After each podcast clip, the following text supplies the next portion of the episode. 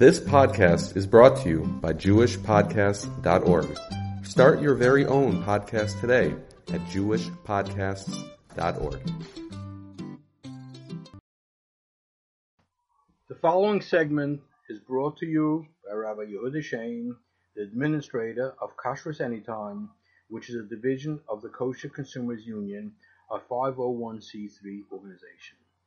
A number of years ago, we used to have what was called the B'nai Torah Kashrus letter. We discontinued that uh, already number of years for various different reasons. But when we did have it, others had, you know, everybody had their comments about it, just like they have their comments about the podcasts.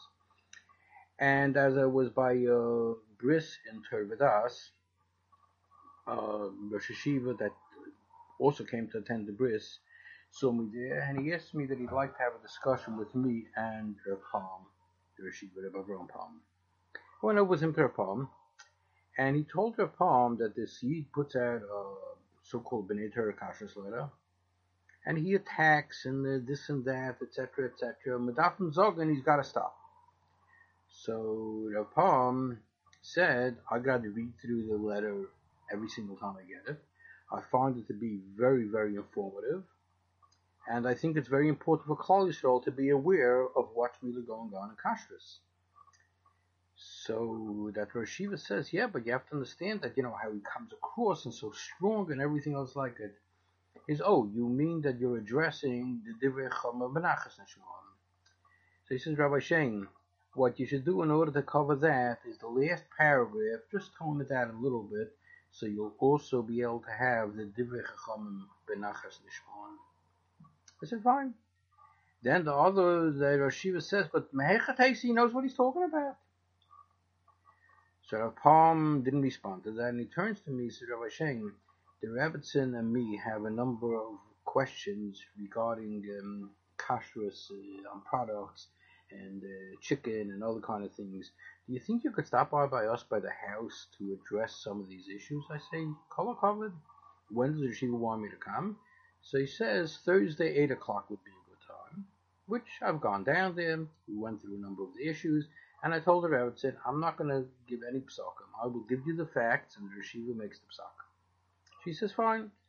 And uh, after we finished, uh, the Yeshiva asked me, if I was there for about uh, a little bit better than an hour, uh, that he'll let me know another time he feels that there's more time needed if I could come back a second time, and I came back a second time and we had a nice discussion about the things, clarified a lot of issues that he had questions on. A number of years later, after the Rashiva was nifter, uh, the Rebbitzin had something, some sort of surgery on her foot, and she was in a um, senior citizen recuperating place over here in Lakewood. So me and my Rebbitzin decided we're going to go visit her.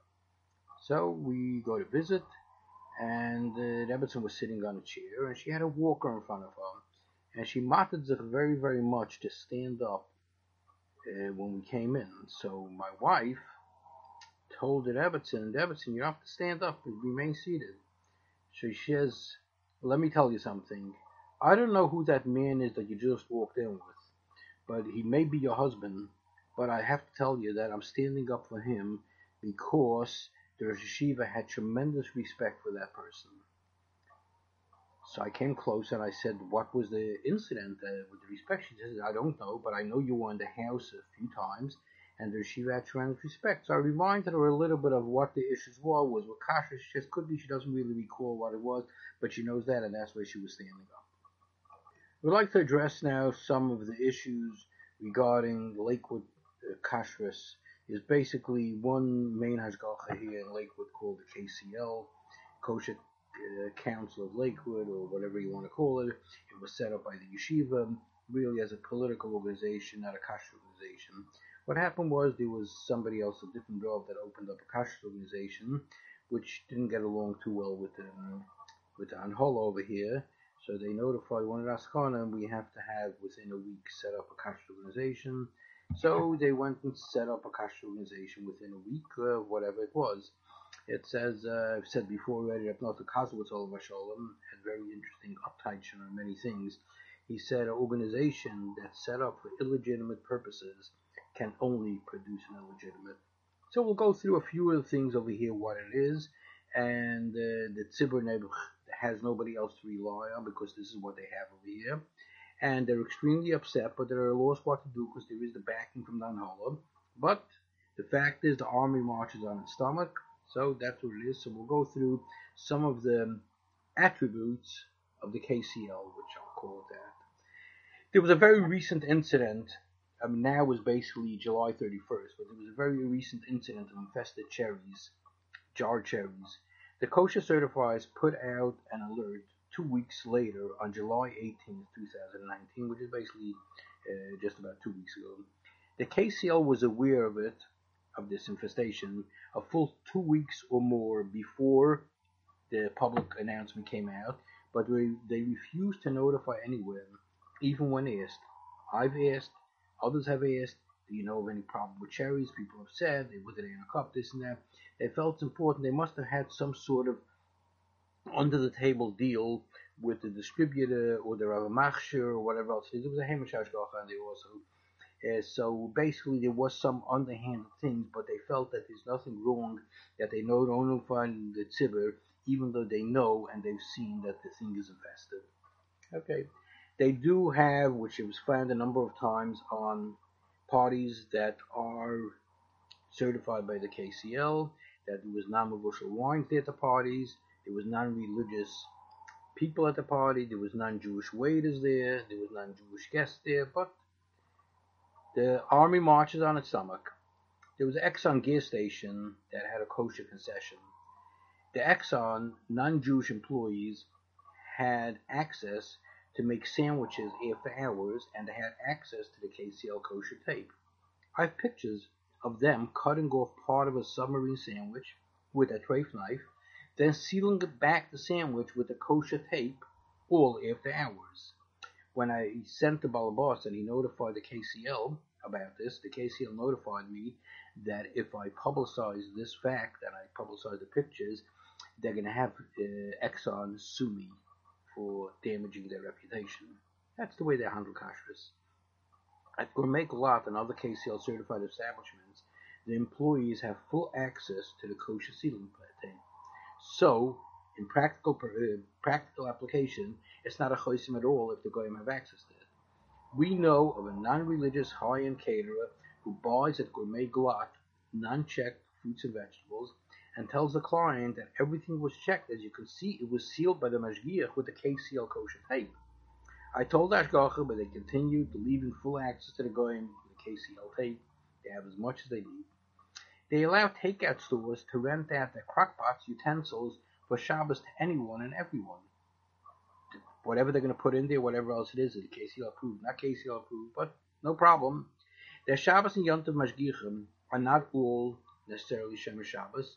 Some of them are known as Shikurim and druggies as well. The waiters, the non-Jewish the non-Jewish waiters or other waiters, fill up the urns on Shabbos morning and do other malachas on Shabbos. The KCL doesn't take any responsibility for Yoshon, and even wrote in the Yoshon book that the Lakewood people aren't makpid on Yoshon. That's why they don't take care of Yoshon. By the way, Lakewood people are assuming that KCL is taking care of Yoshon. Uh, and when I spoke to the one that published the book, uh, Rabbi Herman al he told me that he sells more books and has more questions of people in Lakewood than any other place in the world. How could KCL say that Lakewood people are makpid on Yoshon? But that's what it is. In order that they take any responsibility to do anything, just they have they run it, you know, basically like like the mafia, protection money. Lately, the KCL writes in the Yoshon book that the flour is Yoshon, but they don't take responsibility. So how do you know it's Yoshon? The KCL allows stores to sell raspberries, blackberries, and fruits and veggies that require checking by posting a disclaimer sign in the store that these items require bedikas. There is nobody that could check raspberries. Nobody could check blackberries. Take a look in the OU and the other ones. They write that you can't have it dried, frozen, or anything else because it's an impossibility to check. But they feel that the disclaimer basically is all fine, fine and vital. We all know blackberries, raspberries, and figs and raisins cannot be checked or reliable so kosher certifies do not allow their use, but KCL does. The KCL demands steep bakshish from meat purveyors to improve products to be sold in Lakewood. Such as Rosenblatt, meat purveyor, was asked by the KCL for $5,000 a month to allow Rosenblatt to sell prepacks in Lakewood. But if Rosenblatt wants to sell to food service, to, restaurants and caterers as well, the monthly fee is higher. And this is all without, besides the expenses that it's going to be for them to go down and check out the place as often as they want to go. But that's the way it is. Bakshish. A caterer was afraid that he was caught being Mechal Shabbos when he was short on some products. Motzei Shabbos, he went to the KCL administrator and told him, Hey, I fouled up on something on Shabbos. It was an error. Here's your son's bar mitzvah present. Now he was sure the KCL administrator will forgive him, and he never heard another word about it from them. Some stores may sell certain products while others can't, depending on the arrangements, financial arrangements made in advance with the KCL. There are approximately 100 establishments under the KCL, maybe perhaps more than that. Um, there are a total of two and a half part-time mashgichim assigned to check all of the 100 KCL certified facilities. The main mashgiach also works for one of the largest supermarkets, so he doesn't have much time either to check. The administrator himself does not check any of the facilities; it's below his dignity. They also give ashgacha in people's uh, that they uh, cook in their own houses, etc., etc. Question is how they have access to go in, but that's for another time. The rabbinical board has never visited any of the certified facilities. Okay, very responsible. All of the food service places love the ashgacha setup, as they could do and they do use anything and everything that they want, as they'll never get caught. Just make sure to pay your dues on time. That's what all of them say. You pay your dues on time, you'll never see, you'll never hear from them. Everything will be just fine and dandy. By the KCL, what's called the Shabbos drop-off, even a shul or hall, does not require mashgiach, which is a $400 savings to the Baal Simcha.